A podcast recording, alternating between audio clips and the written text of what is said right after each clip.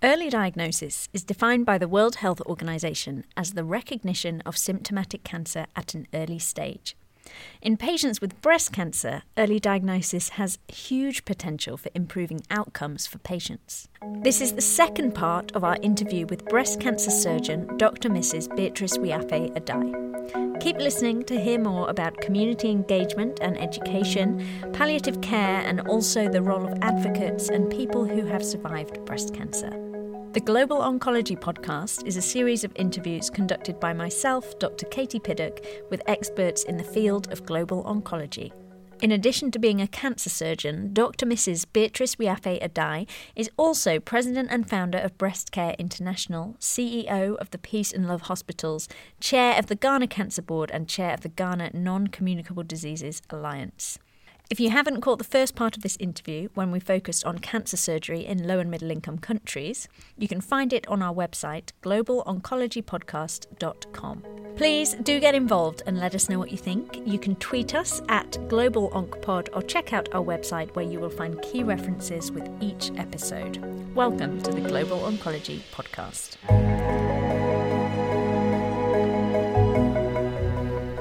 You've said how important early detection of breast cancer is. Can you tell us a bit more about this? Those of us at Breast Care International have been advocating for early detection and prompt action. So we are advising our women, we are educating our women about breast cancer. We are telling them that it's not caused by witchcraft, it's not a spiritual disease, it's a hospital disease and that they should uh, go to the hospital the moment they find any abnormality. We teach the women how they should do their own breast self examination because about 90% of women who go to the hospital go because they have found something. So it's very important for the woman to know how to check herself and the importance of her checking herself. In the developed world or in some developed countries, uh, breast self examination is no more important. It's not relevant because they are diagnosing non palpable lesions. You have the system where women are called for their annual screening mammography, mm -hmm. MRI, said so on. But in our part of the world, we cannot talk about screening mammography yet. So we are talking about breast self-examination, which is important because we are still seeing palpable lesions, sometimes even huge lesions. So if the woman knows how to do her own breast self-examination, it's one of the things that will help us to diagnose mm. the disease early. We also advocate for clinical breast examination. And this is done by trained health personnel. In low and middle income countries, we have a lot of nurses. And most of the rural communities have nurses at post. So if we want to have an impact, then we should retrain the community-based nurses to be able to do the clinical breast examination and to know when to refer the patient to the treatment centers. Most of the treatment centers are in the cities. So until we'll be in a position to provide cancer treatment centers close to the people, the nurses will have to know when to refer patients to the treatment centers. So retraining these community health nurses, and I am a strong and stubborn advocate for training the community health nurses who have been doing the vaccinations. They are already in the communities. So it's just a matter of adding a little bit of training and also adding a little bit of incentive for them to do that extra job. If you are telling the nurse to do that extra duty without anything, it may not be sustainable. Mm. So we should think of giving them the training and adding something so that they will have some some money for transportation. They need to travel to uh, the hinterland to educate and to screen people. Mm. These are measures that we can use to get patients early enough for meaningful treatment. We should also not forget about the youth. All that we are doing now, we are fighting for a better future for the youth, and we cannot do it without them. So the education, and that's something Breast Care International has been doing, to go to the senior high schools, to go to the upper junior high schools, to educate them, to really let them understand that they can do better than their mothers, their grandmothers. They should learn about the various cancers. And they, they, I am sure that by the time they grow up, they will grow with the knowledge. They will not believe that breast cancer, for example, is caused by witchcraft. And it will help them to get a better future for themselves and for our nations. We've started what we call the Young Ambassadors. So we've trained some senior high school uh, ladies on how to um, educate their peers, their mothers, their grandmothers about breast cancer, uh, how to examine themselves, and they've started the girls' clubs in their schools. So that was a pilot project which was uh, initiated by AstraZeneca. We are waiting for uh, the grant to do a bigger project because this we trained only 50 girls and 10 teachers. We need to send them to the other schools and this was from only 10 schools. Ghana alone we have more than 600 senior high schools. So if we did 10 it's just the tip of the iceberg we still need to do a lot so other organizations, corporate body, other pharmaceutical companies, even AstraZeneca, who started it, should come so we continue and train more of these because that's the way we can actually get the children themselves, the youth themselves, into the picture and getting them interested in oncology.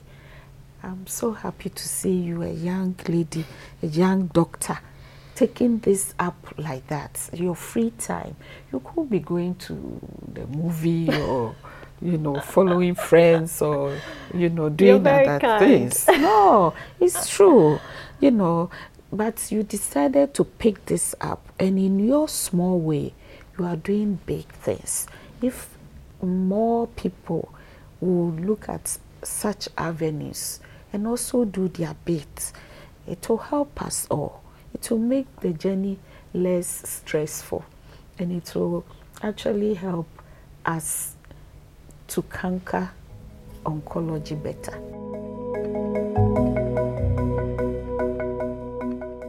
Those of us in the low and middle income countries are facing a lot of challenges.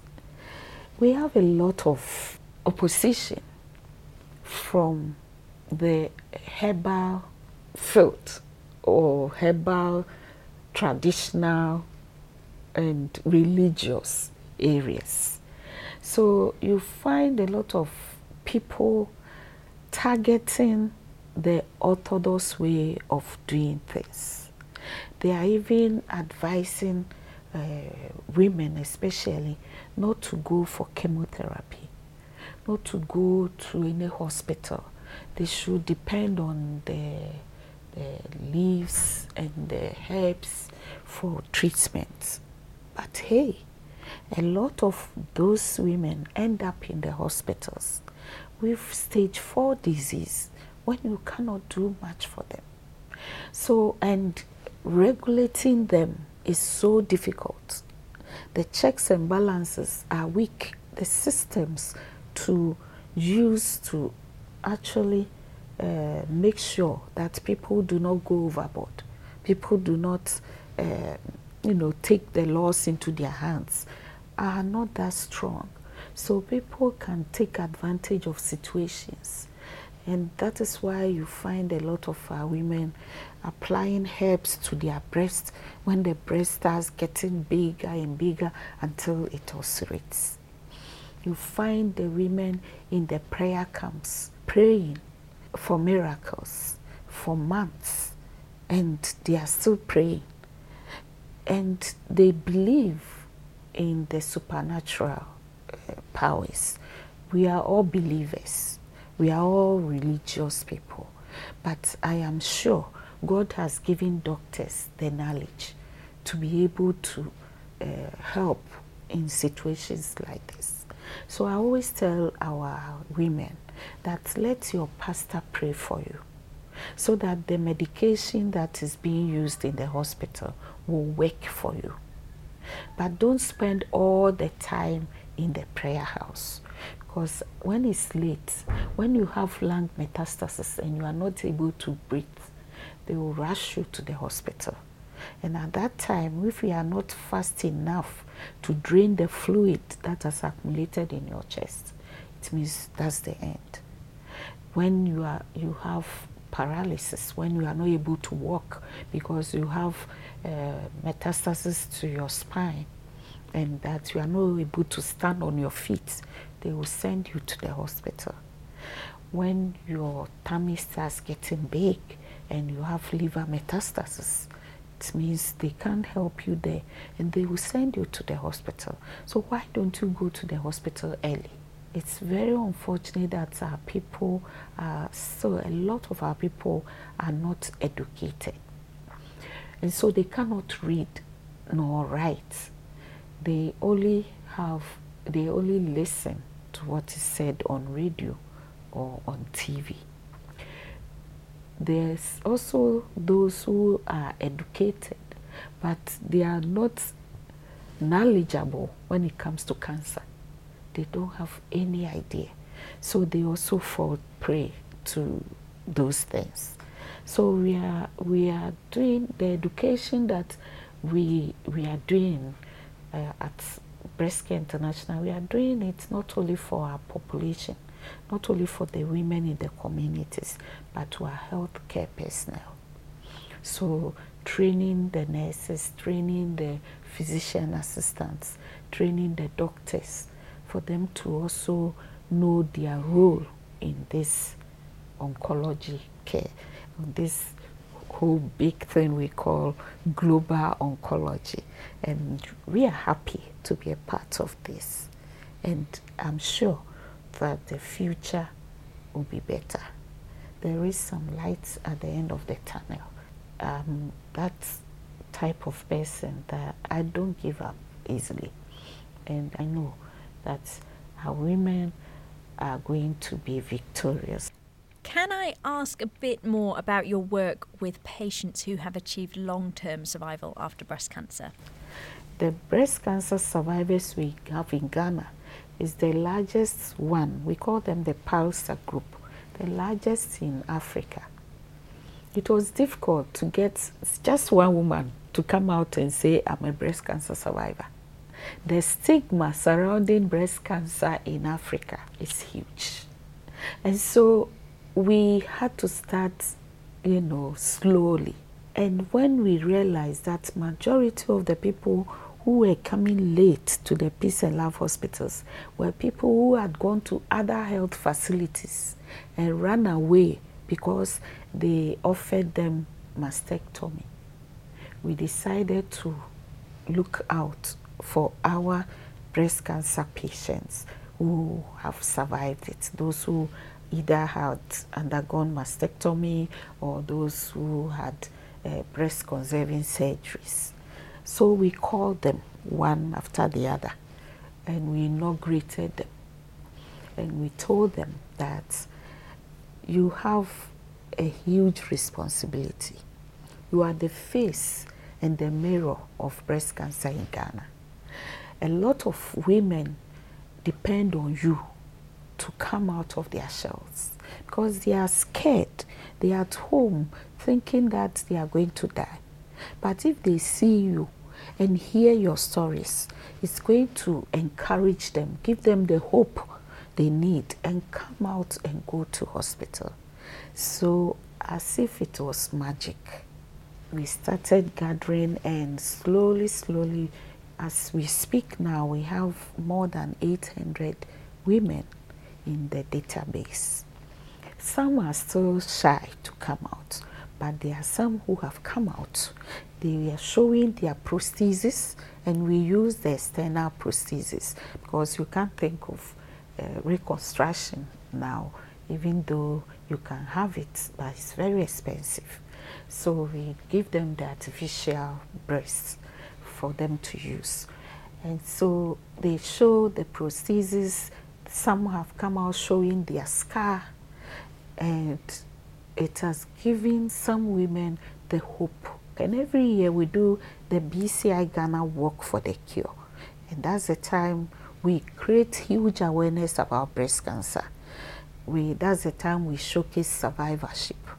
And these survivors are out there with us on our awareness creation campaign. So they talk about their experiences, they share their stories, and uh, the Peace and Love Hospital has employed some breast cancer survivors. So when we diagnose a patient, the survivors pick her up and they navigate them through their treatment journeys. They are the shoulders they will be crying onto until they also become survivors. So the survivorship is a huge thing. But again, they don't have any support they also need to uh, manage their uh, post treatment rehabilitation. They have to get themselves back to work. They have to start their trade, which maybe they lost during treatment. Some have their husbands leaving, and so they have to take care of their children themselves. There are a lot of single mothers among them. So we need to also look at the survivorship in the group and what we can do to help them so that they can have the free mind to help others. So those who are listening to me and feel they want to help the survivors, or if you are in a, a survivor um, association or some social support group and you reach out to us, we'll be so thankful because we still need to be helping them. The single mothers and those who have nothing, we need to give them something. We need to help them to, you know, start some trade or something. And also when they run into metastasis, we should be there to help them, to give them palliative care. Sometimes they don't have any money, and so we need to give them, get their medications for them, give them money for transportation, keep them in the hospital, and we don't have a palliative care center. So I know now the drive is towards palliation. There are huge palliative care associations in the high income countries. Your sisters back in the low income countries like Ghana, we are inviting you. Come and help us come and help Breast Care International and the Peace and Love Hospital. We have land to develop into good, cozy palliative care. No, somehow cozy for them to have a comfortable life and so that they will not worry so much even when it's the last days.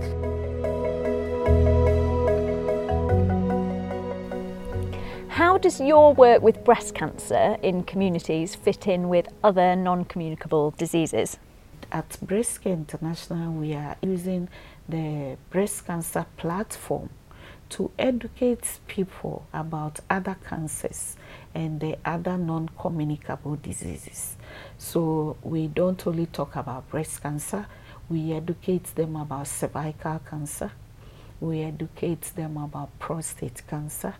And when it comes to screening, we screen for breast cancer and we screen for hypertension and diabetes. So you, you go to a church or you go to a community, you go to the market, you are ready with this like plate of Yeah. good things about health to the women. And these are things that we started doing. We wanted to spread to all the regions of Ghana and also advise our sister countries in the West Africa region to also emulate. And we are ready to help them train their nurses and also start such exercises because they are a sure way to get our women to the right places at the right time. And do you look after patients with non malignant illnesses at Peace and Love hospitals? We also, uh, my uncle who was living in UK and was um, working in a dialysis unit, when he retired and came home, he forced me to open a dialysis unit in the Peace and Love Hospital. So eventually, I um, we traveled to Kenya, we traveled to South Africa to go and study dialysis units in private facilities. So we have a nice dialysis unit catering for acute and chronic kidney failures. We also have uh, physician specialists who handle the hypertension, diabetes, and uh, other medical conditions. So as we speak now, we have about 12 doctors who work with me. We have some radiologists who are not on permanent because we have a CT scan unit, we have mammography, we have the scan unit. So it's a nice cozy place to be. And when patients come, they don't even want to go home because it's comfortable. we have a nice canteen which caters for the patients and relatives. And um, it's a nice place to be and a nice experience. I'm inviting you to come. Our doors are always open. We are also interested in research because we need to do a lot of research to even find out why we have a lot of triple negative disease, why our disease is striking earlier, why is breast cancer so aggressive among the African population. And we need to look at all this to be able to look for the targeted treatment that is now the modern way of doing things. So please, the research community, I'm inviting you. Volunteer organizations, we always need you. Come and help us. That's where we have work. Come and work with us and let us help make this world a better place to live in. Thank you. I mean, just so many points that you covered there. Thank you so much for sharing your time with us. So, from a practical point of view, if there's somebody at home and they want to be involved with Breast Care International, you know, whatever sector they're coming from, what's the way that they can do that? Thank you. We have a website. You can also Google my name, Dr. Beatrice Wiafe Addai, and you have all the information about Breast Care International and the Peace and Love Hospitals. And so you can send any information and we will reach out to you. I'm inviting you all to come and help us to help our women, especially in Africa. I thank you. Breast Care International have a new website, bciamerica.org. So have a look, get in touch, and please donate.